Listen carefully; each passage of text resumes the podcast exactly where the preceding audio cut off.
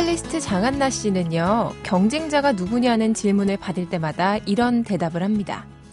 인간은 비슷한 것이 있으면 본능적으로 비교를 하게 됩니다. 그런데 그렇게 자꾸 다른 누군가와 비교하다 보면요, 각자의 본질에서 벗어나게 되지 않나요? 세상엔 오로지 자기와의 경쟁만 있을 뿐입니다.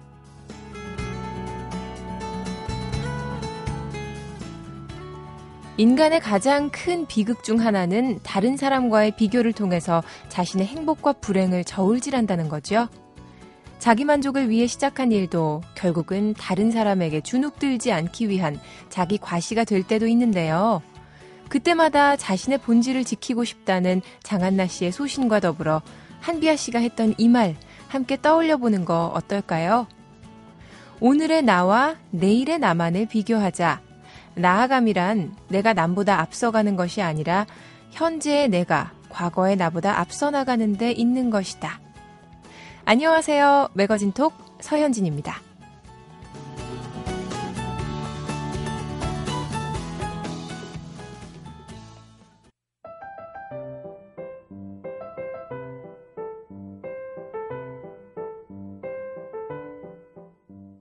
그 이런 게 어딨어요? 이러면 안 되는 거잖아요. 새벽부터 우리를 버럭하게 하고 울컥하게 만드는 일들 많지만요. 그래도 아직은 좀 참고 누르면서 긍정적으로 살아야겠다 다짐하게 되는 1월입니다. 어떻게 송강호 씨랑 비슷했나요? 이런 게 어딨어요? 네, 시내 20일 이다혜 기자와 함께합니다. 안녕하세요. 송강호 씨 안녕하세요. 아우 부끄럽습니다. 너무 잘하시네요. 제가 부산 출신이잖아요. 아, 이? 네, 사투리는 저는 부산, 대구 사투리 다 이렇게 아, 네이티브 스피커시구나. 네이티브. 네. 그러니까 이런 게 제가 하, 아깝습니다.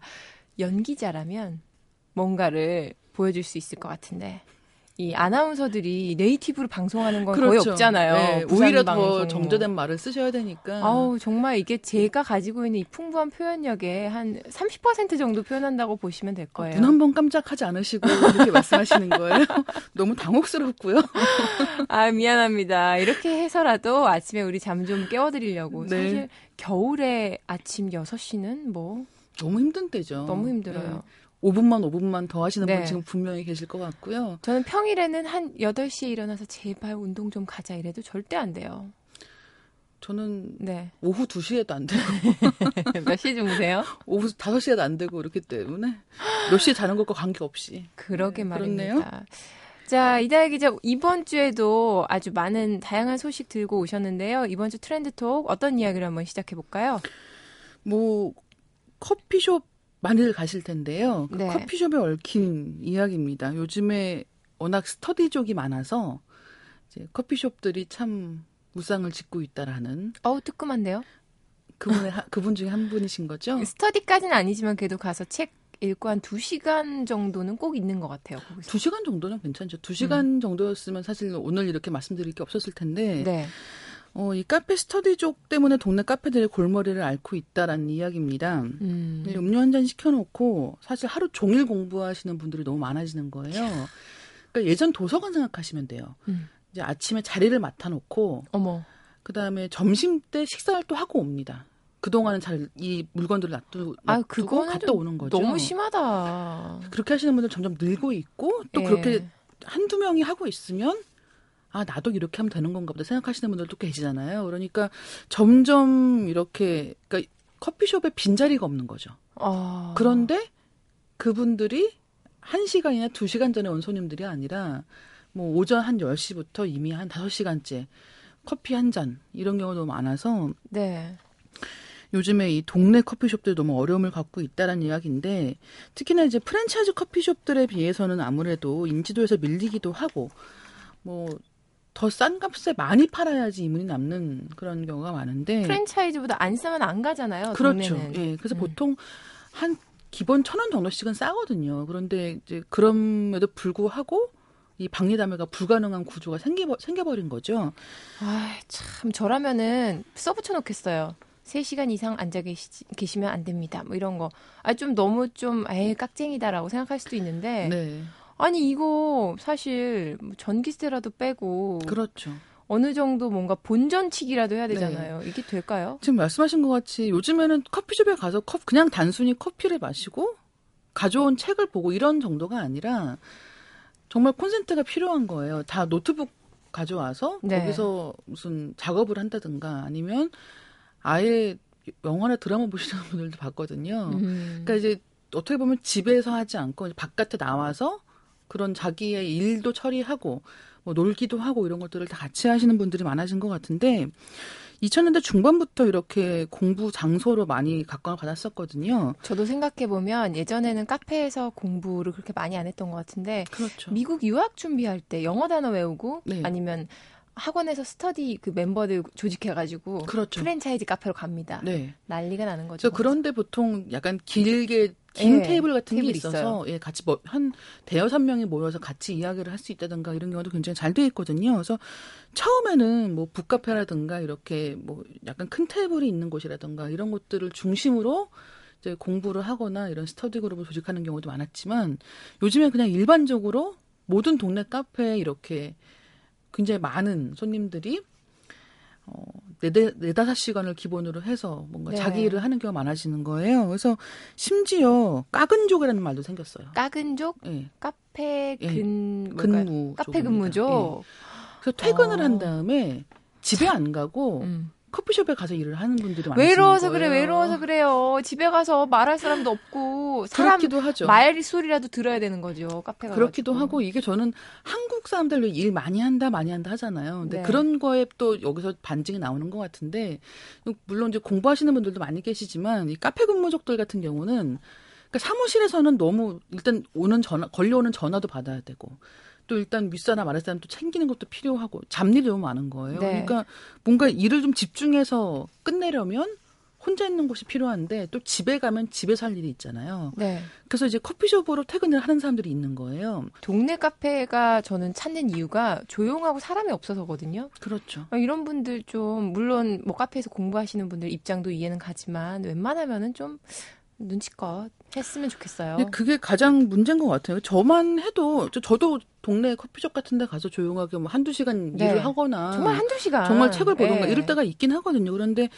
자영업자 어렵다고 얘기를 하잖아요. 근데 네. 그런 것 중에 하나가 이렇게 동네에 테이블 규모 크지 않고 그 작게 커피숍들을 하는 경우도 굉장히 많이 있거든요. 테이블 세 개인데 거기 하나를 차지하고 하루 종일 있으면 어떡해요. 그렇죠. 그래서 어, 어떻게 보면 이런 것도 배려가 필요하지 않나는 생각도 네. 좀 들고 이와 비슷했던 일 중에 하나가 뭐였냐면 종로에 종로 2가 3가에 가시면 이제 거기서 한 2년쯤 전에 제가 봤던 건데요. 음. 커피숍에서 이제 그런 업자들 출입 금지라고 붙어 있는 거예요. 업자들? 이 업자는 뭐냐면 이를테면 뭐 보험이라든가 이런 상담하시는 분들 있잖아요. 그런 분들이 사무실로 쓰시는 거예요. 사람을 이제 많이 만나야 되니까. 그렇죠. 예. 그래서 이를테면 오후 1시, 3시, 4시, 5시 약속이 있으면 테이블 하나를 잡고 하루 종일 그 자리에서 미팅을 하시는 거예요. 아니 괜찮아요. 업자여도 그냥 그 손님 올 때마다 이제 새로 커피를 새로 드시니까. 예. 예. 근데 문제는 이제 그런 분들이 너무 많아지니까 그런 분들만 있는 커피숍이 되는 커피숍 거죠. 되는 거죠. 예. 이제 그래서 논란을 빚었던. 경우도 있는데, 그러니까 이런 것들이 조금씩 서로 좀 배려하는 게 필요하지 않나는 생각도 들고, 단순히 뭐 커피를 몇 잔 마시고 이런 것의 문제가 아니라, 예. 정말 이 동네 자영업자들에게는 굉장히 어려운 시간이 되고 있는 건 맞는 것 같아요. 얘기하다 보니까 끝이 없네요. 정말 할 얘기는 많지만. 자, 이번에는 어떤 소식으로 넘어가 볼까요?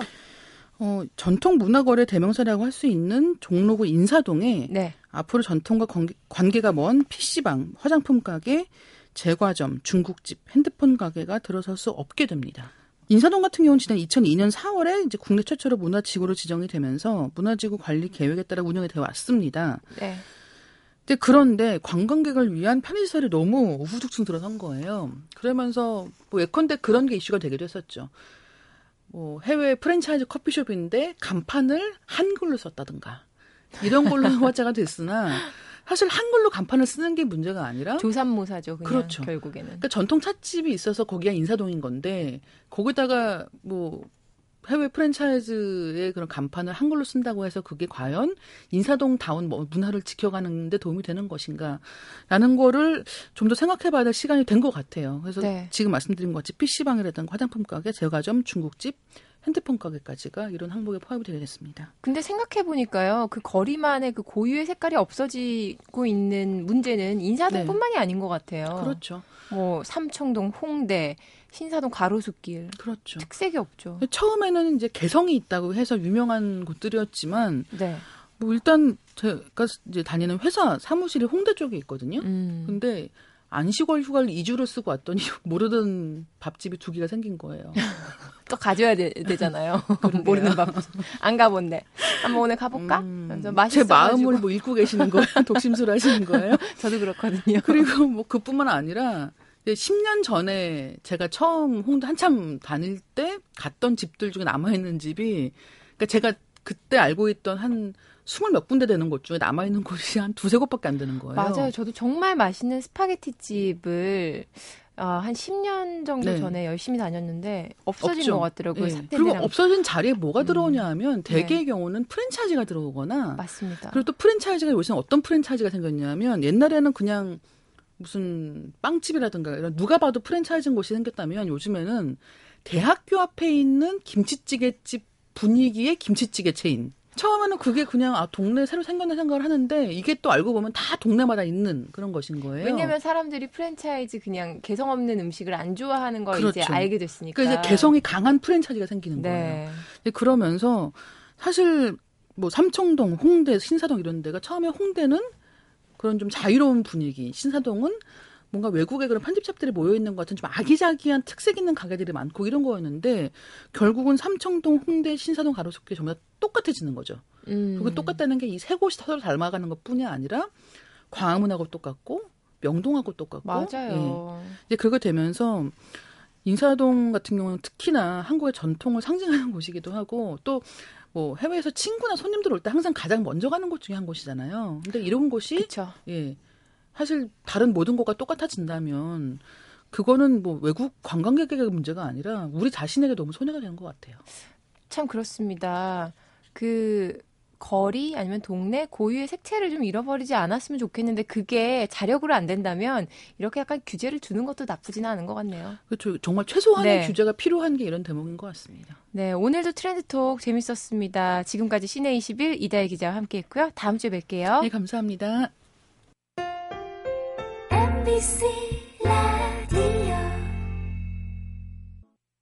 전 뉴스 많이 들어요. 라디오 시사 프로의 대명사 신동호의 시선 집중. 퇴근길엔 왕상한의 세계는 우리는 똑똑한 경제 뉴스 이진우의 손에 잡히는 경제. 세상을 보는 창 MBC 표준 FM. 아침엔 신문보다 라디오 먼저 듣지. 95.9.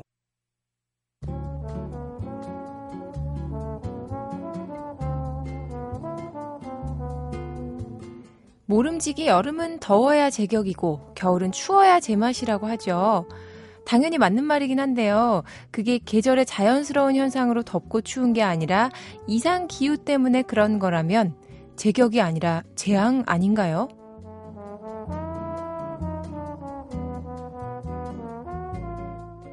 지구가 몸살을 앓고 있습니다. 여기저기 정말 안 아픈 데가 없는데요. 뉴욕은 118년 만에 기온이 영하 15도 아래로 떨어졌다고 하고요. 시카고 인근은 강풍 때문에 체감 온도가 무려 영하 40도까지 내려갔다고 하니까 요즘 남극보다 더 추운 곳이 미국이라고 합니다. 반면 미국의 반대편 남미는 폭염과 가뭄으로 고생 중이래요. 아무리 남반구라고 하지만 아르헨티나의 어느 곳은 50도까지 올라갔다고 하고 칠레는 지난해 11월 중순부터 비가 오지 않아서 여기저기 산불이 나고 있다고 합니다. 대서양 건너 유럽은 이상고온 현상으로 골치를 앓고 있다고 하죠. 독일, 체코, 헝가리, 스웨덴 모두 평년보다 10도나 높아서 스키장 눈이 막 녹아내리고 있고요. 영국은 폭우, 강풍, 해일로 물난리 났다고 하고요. 어떤 곳은 꽁꽁 얼고 또 어떤 곳은 펄펄 끓고 또 다른 곳은 철철 넘치고 자연의 역습이 심상치 않지요. 지구가 아무리 넓디 넓고 다채로운 곳이라고 하지만 자연은 그리고 세상은 그보다 더 거대하고 복잡한 것 같습니다. 에밀리아의 노래 띄워드릴게요. 빅빅월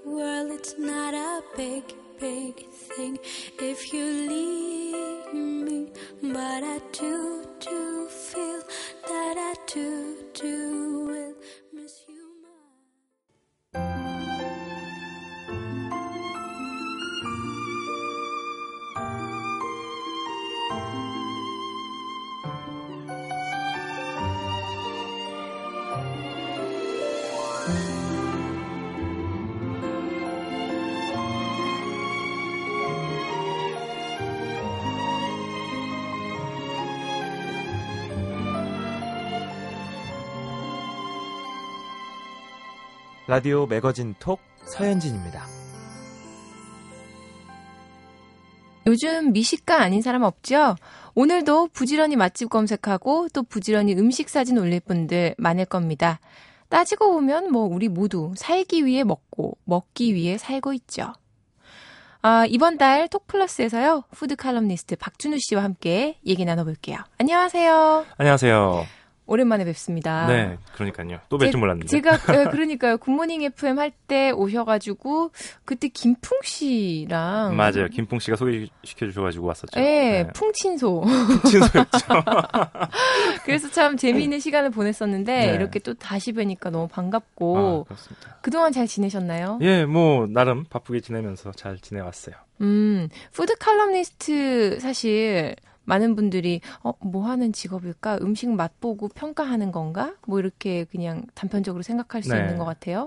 어떤 직업인가요? 그러니까 한국에서는 이제 푸드 칼럼니스트라고 얘기를 많이 하는데, 네. 뭐 어떻게 보면은 푸드 라이터라고 해가지고 뭉뚱그려서 얘기할 수 있을 것 같기도 해요.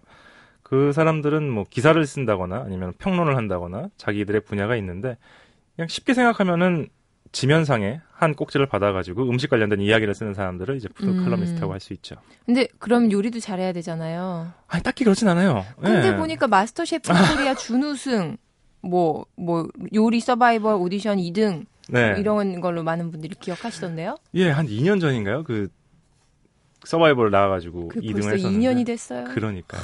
예. 왜 이렇게 시간은 빨리 가고 나이는 쭉쭉 먹는 건지 모르겠어요. 아우, 그러니까 새해 이런 얘기 하니까 진짜 슬프네요. 그러니까요. 설을 기다려야 될 것 같아요. 아직 새해가 안 됐다고 우기면서. 맞아요. 전 떡국 끝까지 안 먹으려고. 저도 만두만 골라 먹습니다. 네, 아무튼 2, 년 전에 거기에 나오셨고 네. 이제 그때부터 이제 많은 분들에게 알려지기 시작하셨잖아요. 네, 그 덕에 먹고 살게 됐죠.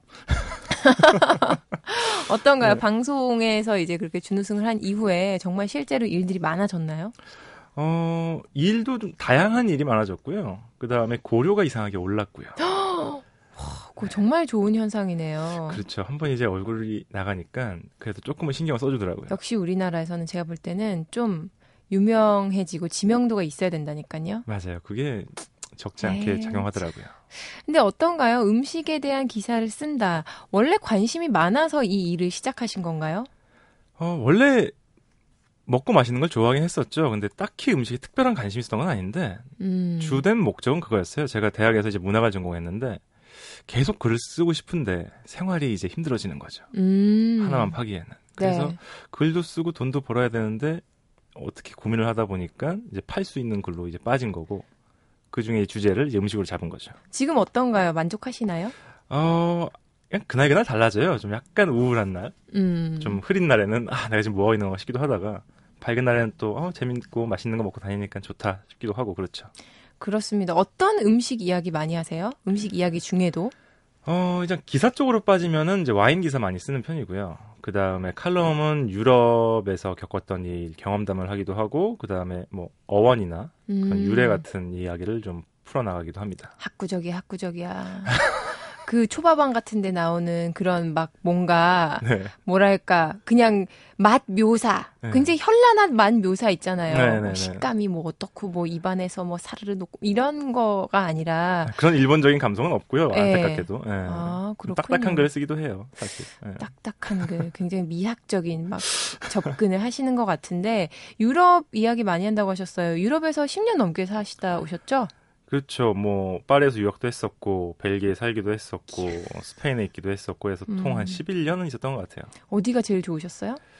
집이 있는 벨기에가 제일 편하더라고요. 벨기에. 네. 어, 벨기에. 저는 스페인에 출장을 가본 적이 네. 있는데 그 햇살과 날씨, 음식에 반했습니다. 그렇죠. 휴양지로는 기가 막히죠. 스페인. 네, 그냥 저는 평생 사시사철 그냥 그곳에서 사계절을 나라고 해도 날 수 있을 것 같아요.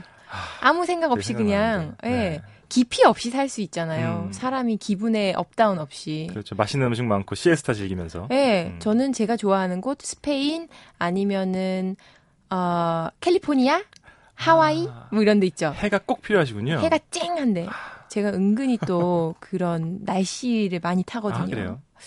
그렇습니다. 벨기에. 벨기에 하면 사실 저는 초콜릿? 그렇죠. 제일 유명하죠 아무래도. 보통 사람들 머리로 음, 그냥 초콜릿 와플 뭐 이런 거. 초콜릿 네. 아 와플이 있었군요. 네. 어떤 음식들을 어릴 때 드셨어요? 그곳에 사실 때? 거기 가서 가장 많이 먹었던 건 감자예요. 그 사람들 주식이 감자? 감자여가지고 음. 우리가 얘기하는 프렌치 프라이가 있잖아요. 예. 사실 이게 프렌치 프라이니까 뭐 프랑스 사람들이 먹었던 건 아닌가 싶기도 한데 원조는 벨기에라는 얘기가 있고요. 음. 이제 프렌치라는 거는 그 감자를 자르는 모양이 이제 뭐 프렌치 저, 그러니까 그 용, 용어가 이제 프렌치로 자른다라는 거예요. 네. 오. 그래가지고 프렌치 프라이라고 하는 거고 프랑스랑은 크게 관계가 없답니다. 근데. 벨기에 사람들 그걸 참 맛있게 하더라고요. 아, 저는 그게 우리나라에서는 프렌치 프라이가 그런 네. 패스트푸드점에 파는 눅눅한 아, 거잖아요. 맞아요. 안타깝죠. 예, 저도 외국에 가서 처음 먹어봤는데 헉, 아니 이렇게 음. 맛있는 프렌치 프라이의 세계가 있다니 그것도 케찹에만 찍어 먹는 게 아니라 마요네즈 찍어 먹어야 돼. 어 마요네즈 오 진짜 근데 한 먹으면 한 2kg는 찌죠 근데 그거 걱정하면 맛있는 거 못 먹죠. 음. 아, 그리고 비밀 하나 알려드릴까요? 벨기에 프라이즈의 맛있는 비밀은 네 식물성 기름을 안 쓰고 동물성 기름을 써서 튀겨서 맛있는 거예요. 동물성 기름 예. 그 사람들은 식물성에 튀긴다 그러면 굉장히 무시하더라고요. 왜요 그 맛이 안 살아난대요. 콜레스테롤 막 이런 게 더 높을 것 같은데 그러면 아니요, 그거는 조금 더 뭐 논의를 해봐야 되겠지만은 음 뭐 건강상의 문제가 있다고 얘기하지 않아요, 사람들이. 그냥 그걸 먹는 것 자체가 어느 정도 다이어트나 이런 막 건강, 올게닉 뭐 이런 거는 포기하신 분들이잖아요. 사실 가끔씩은 그렇게 먹어줘야죠. 또. 그럼요. 아 박준우 씨 보니까 2011년에 한국에 오셨다고 하시고 10년간 그 전에 유럽 생활하셨는데 한국 음식에 대해서는 그러면 쓰세요? 요즘에 글도? 한국 음식이요? 아니요. 네. 쓰려면 쓸 수 있겠지만은 네. 제 전문 분야가 아니다 보니까 되도록이면 고사하는 편이에요. 음. 예. 뭐 그래도 한국 음식 좋아하시죠? 아, 그럼요. 때 많이 그럼요. 드셨죠? 네, 한국 사람이고 어렸을 때부터 쭉 한국 음식을 먹어왔으니까 당연히 좋아하죠. 여기 자료를 보니까 요리 잘하는 할머니들과 어머니 밑에서 성장한 것으로 아, 예. 저희가 어렸을 때부터 4대가 같이 살았거든요. 대단하네요, 진짜. 예, 그래가지고 가정식에서는 꽤 맛있게 잘 챙겨 먹은 편이죠. 할머니, 할아버지가 개성 출신, 할머니는 부산, 외할아버지 신의주, 외할머니 서울 토박이, 증조 할머니께서는 대구가 고향이셨고, 뭐 전국 팔도의 음식 스타일 다 그렇죠. 경험하셨겠어요. 경기도, 서울, 경상도 이렇게 다들 입맛이 달라가지고요. 음, 추구하시는 게 다르다 보니까 그 맛들도 한번 맛본 기억들이 많이 남아 있고 음. 도움이 많이 되죠. 많은 사람들이 그런 거 있을 것 같아요. 어린 시절에 이런 전문 용어로 약간 허세스럽지만 소울푸드랄까요? 이런 게 있잖아요. 네. 뭐, 뭐, 있- 저 같은 경우는 비 오거나 흐린 날에 네. 엄마가 그 찹쌀을 이렇게 착, 그, 어디지? 저기 정미소 같은데 네. 그런 데서 빻아가지고 가루를 만들어 오세요. 어, 네. 그거를 이렇게 반죽을 해가지고 그거를 그냥 후라이팬에 굽습니다. 네. 기름 이렇게 둘러가지고 구워가지고 납작하게 구워가지고 그 위에 흑설탕 이렇게 뿌려주세요. 저는 그게 생각이 아, 나거든요. 맛있겠는데요. 엄청 맛있죠. 음. 아, 그런 그 거 없어요? 소울푸드 얘기를 그러니까 질문을 종종 듣는 편인데 항상 바뀌어요. 왜냐면 그날의 기분에 따라 바뀔 수밖에 없는 것 같고 음식은. 음. 근데 이 작가님이 이제 질문을 보내주셔가지고 한참 고민하다가 네. 왠지 막 오이 샌드위치 이런 거 하면 너무 허세스러울 것 같고. 오이 샌드위치? 네. 그게 뭐예요? 아, 그 영국에서 즐겨 먹는 이제 흰빵에 이제 오이 넣어가지고 먹는 샌드위치 허세- 있는데. 어, 영국 그쵸. 영국 이런 스타일. 반응이 잠깐만, 걱정이 돼서. 흰빵에 오이만 넣어서 그냥 먹는 거야. 아, 오이를 네. 라임즙이나 레몬즙 같은 거에다가 절인 다음에 소금 간을 하고 아. 민트를 약간 넣을 수도 있고요. 영국 사람들이니까. 네. 버터를 살짝 바른 흰빵에다가 껴서 먹는 이제 티푸드가 있는데 흰빵은 어떤 빵 종류를? 아 그러니까 흰빵과 그냥 식빵 이런 건 그냥 아닐 거 식빵이죠. 그냥 어, 식빵이죠. 진짜요? 네, 그럼 음. 부드러운 흰 식빵. 그 음. 잡곡이 들어간 빵은 좀 갈색빛이 나면서 좀 거칠잖아요. 그게 네. 몸에는 더 좋은데 흰 빵이 좀 부드러워가지고 허세를 음. 부리기 위해서는 반드시 필요한 흰 빵이고요. 네, 이런 건 생각했는데 네. 얘기를 안 하려고 했거든요. 근데 얘기를 아, 해버렸네요. 괜찮아요. 고개 소울푸드다. 독특하다. 아닙니다. 유럽 정서. 그 섞어찌개 얘기하려고 했어요. 섞어찌개. 잡탕찌개라 그러나요? 그 경상도에서 제사 지내고 나면은 아, 전이랑 예. 뭐 산적이랑 다 생선이랑 넣고 이제 빨갛게 끓이는 찌개 있잖아요. 음. 그게 항상 기억에 나거든요.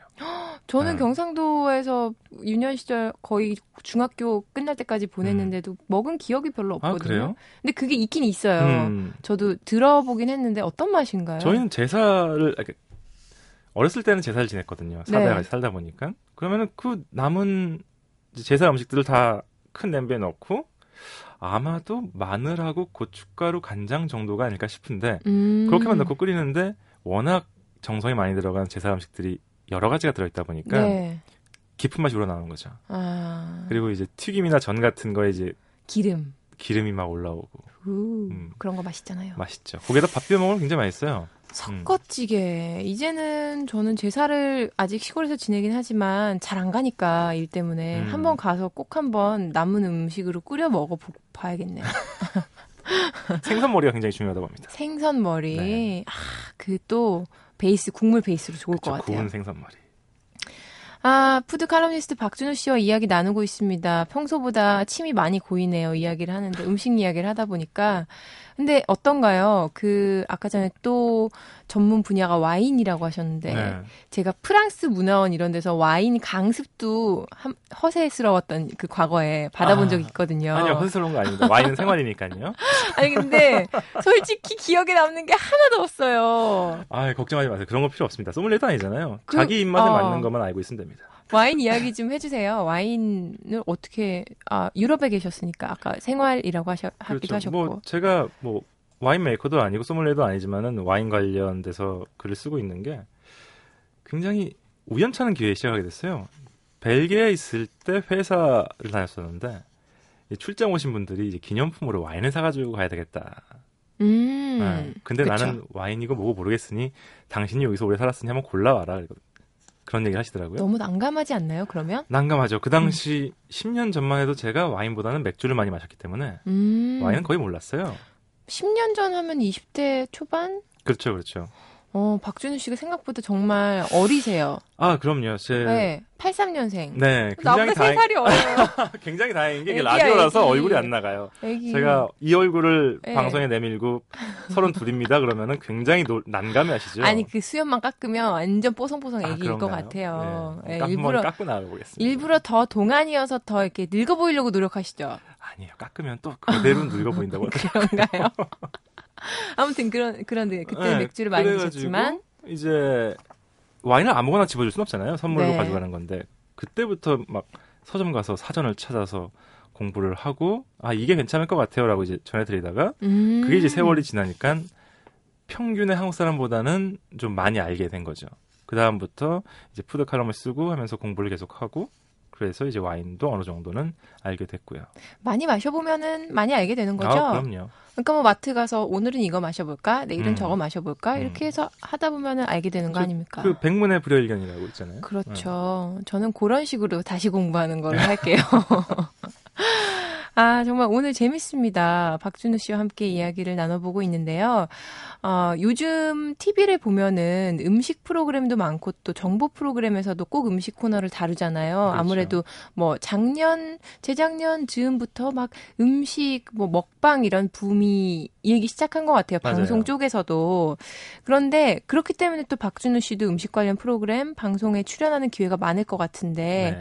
어떤가요? 한국 음식 프로그램 아니면은 그런 문화가 음식에 접근하는 방식 네. 좀 이건 아쉽다. 이건 재밌더라. 이런 게 있나요? 그래, 그래도 외, 외국에서 오신 지 얼마 안 됐으니까. 네, 그러니까 물론 이제 저보다 이제 글을 더 많이 써오고 음식 관련 일을 많이 하시는 이제 선배들도 계신데 이런 얘기해서 어떻게 될지 모르겠는데 네. 제 입장에서는 뭐가 있냐면은 어, 외국의 일반적인 대중이 가지고 있는 음식에 대한 관심 그리고 그것에 부응하는 프로그램 네. 이 관계에 있어서 외국은 이제 프로그램이 관심 다음에 온다고 할때 음. 국내에서는 대중의 관심하고 그 방송의 수준이 좀 같이 가는 것 같아요. 그러다 음. 보니까 어느 순간 대중이 방송에 끌려가게 되는 거죠.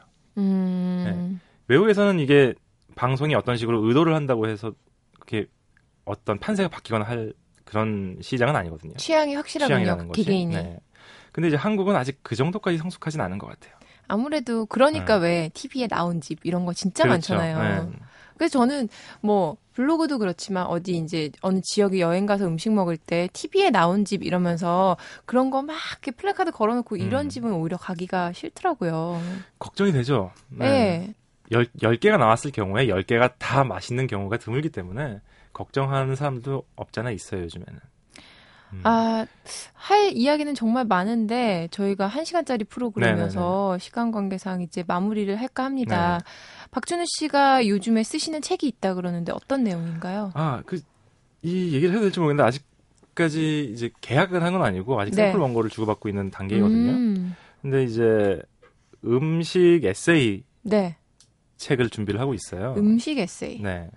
제가 먹어왔고 또 생각하고 있는 음식에 관한 생각을 그냥 간단한 수필로 이제 풀어서 네, 책으로 묶는 과정을 지금 하고 있거든요. 음, 한번 기대를 해보겠습니다. 네. 어, 한두 가지 질문만 더 드릴게요. 네. 푸드 칼럼니스트로 활동하다 보면은 참 다양한 음식들 많이 드시잖아요. 네. 요즘 한국에서 유행하는 음식 트렌드 같은 음. 거는 있을까요? 아, 그 트렌드라는 거는 굉장히 어, 다양한 모습을 가지고 있어요. 진짜 사람들이 찾아서 이루어지는 네. 트렌드가 있고요. 반면에 이 시장에서 이제 소위 얘기하는 마케터들이 주도하는 주도하는 트렌드도 있고. 있거든요. 근데 이제 그런 트렌드는 뭐 우리가 이제 지면이나 이런 걸 통해서 방송을 통해서 많이 볼 수 있기 때문에 굳이 얘기 안 해도 될 것 같고요. 네. 어, 제가 느낄 때 사람들이 약간 고급 레스토랑 아니면 프랜차이즈 이런 쪽에 좀 질려 있는 상태인 것 같아요. 음. 그래서 이제 작은 식당들, 밥집이라고 하는 그리고 이제 작은 빵집들, window bakery라고 그러죠. 음. 이런 거를 찾아 찾아다니는 그런 분위기가 많이 형성이 돼 있더라고요. 음. 제가 봤을 때는 그게 조금 우리가 신경 써야 될 새로운 트렌드가 아닌가 싶어요. 그리고 그것도 있잖아요. 요즘에 케이블에서 하는 뭐 드라마 같은 것도 있지만 네. 혼자서 밥 먹는 거. 맞아요. 1인 가구에 대한 네. 얘기가 많이 나오죠. 맞아요. 그게 남 얘기 같지가 않다니까요. 저, 저도 혼자 살고 그러는데. 네. 뭐 시- 저기 식당 가도 혼자서 먹을 수 있는 것들도 한정돼 있고 네. 마트를 가도 혼자 장보기엔 좀 너무 힘들고 근데 요즘에는 뭐 1인용으로 포장해 놓은 것도 많고 혼자 먹을 수 있는 식당도 많다 그쵸. 그러더라고요. 음, 혼- 일부러 이제 1인석을 창가 쪽에다가 해 주는 네. 배려 깊은 식당도 봤고요. 음. 그다음에 마트에 가서 말씀하신 대로 딱 1인용 포션만 담아 가지고 네. 뭐 샐러드든 뭐 밥이든 해놓는 게 있더라고요. 더 기분 나쁜 것 같아요. 그 아니 아니 제 말은 식당 가가지고 네. 저기 창가에 저희가 특별석을 준비했습니다. 아니 나는 혼자서 그냥 한 가운데서 먹을 수 있다고 이러면서 아 정말요? 잡지 없이도 가능하시겠어요? 아 저는 괜찮아요. 아, 저는 그래요? 딴 것과 딴 거는 저는 순대국밥까지도 혼자 먹어본 적이 있는데 아. 그 고기는 구워 먹는 건 안 되더라고요. 고기 구워 먹는 거는 사실 게다가 고기는 2인분씩 시켜야 되잖아요.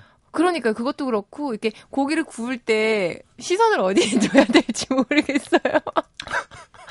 무슨 말인지 알 것 같네요. 뭔지 아시겠죠? 네, 이렇게, 네. 이렇게 너무 열심히 고기를 굽는 것도 되게 이상해 보이고 아무튼 그래서 네. 고기 먹고 싶을 때마다 좀 힘듭니다. 언제 한번 같이 고기도 먹으러 가시고 좋습니다. 네, 좋아요. 오늘 너무 재, 재밌었고요. 먹는 얘기는 늘 재밌죠. 그러니까요. 앞으로의 계획 간단하게 이야기해 주시죠. 어, 뭐 방송이나 뭐 칼럼이나 계속 진행되는 대로 열심히 하고 있는 편이고요. 네. 그다음에 개인적인 욕심이 이제 아까 말씀하셨다시피 요리 서바이벌에 나가서 2등을 하는 바람에 네. 요리사가 아님에도 불구하고 이 셰프 이미지가 생겼어요. 음, 싫으세요? 아우 부담스럽죠. 어. 아, 그 이게 나갈지는 모르겠는데 막말로 어디 가서 셰프 아닌 사람이 셰프라고 하고 다녔다가 사기꾼 소리 듣습니다. 네, 그래서 굉장히 부담스러워요. 그래서 그 이미지를 좀 벗어나려고 노력하고 있는 중이고요. 그다음에 책 나올 때까지 열심히 하려는 게 가장 큰 계획이죠. 네. 네, 2014년의 첫 톡 플러스 주인공 음식 미학 평론의 새 장을 열어줄 것으로 기대. 아우 부담스러우시겠다. 기대되는 푸드 칼럼니스트 박준우 씨와 함께했습니다. 고맙습니다. 감사합니다.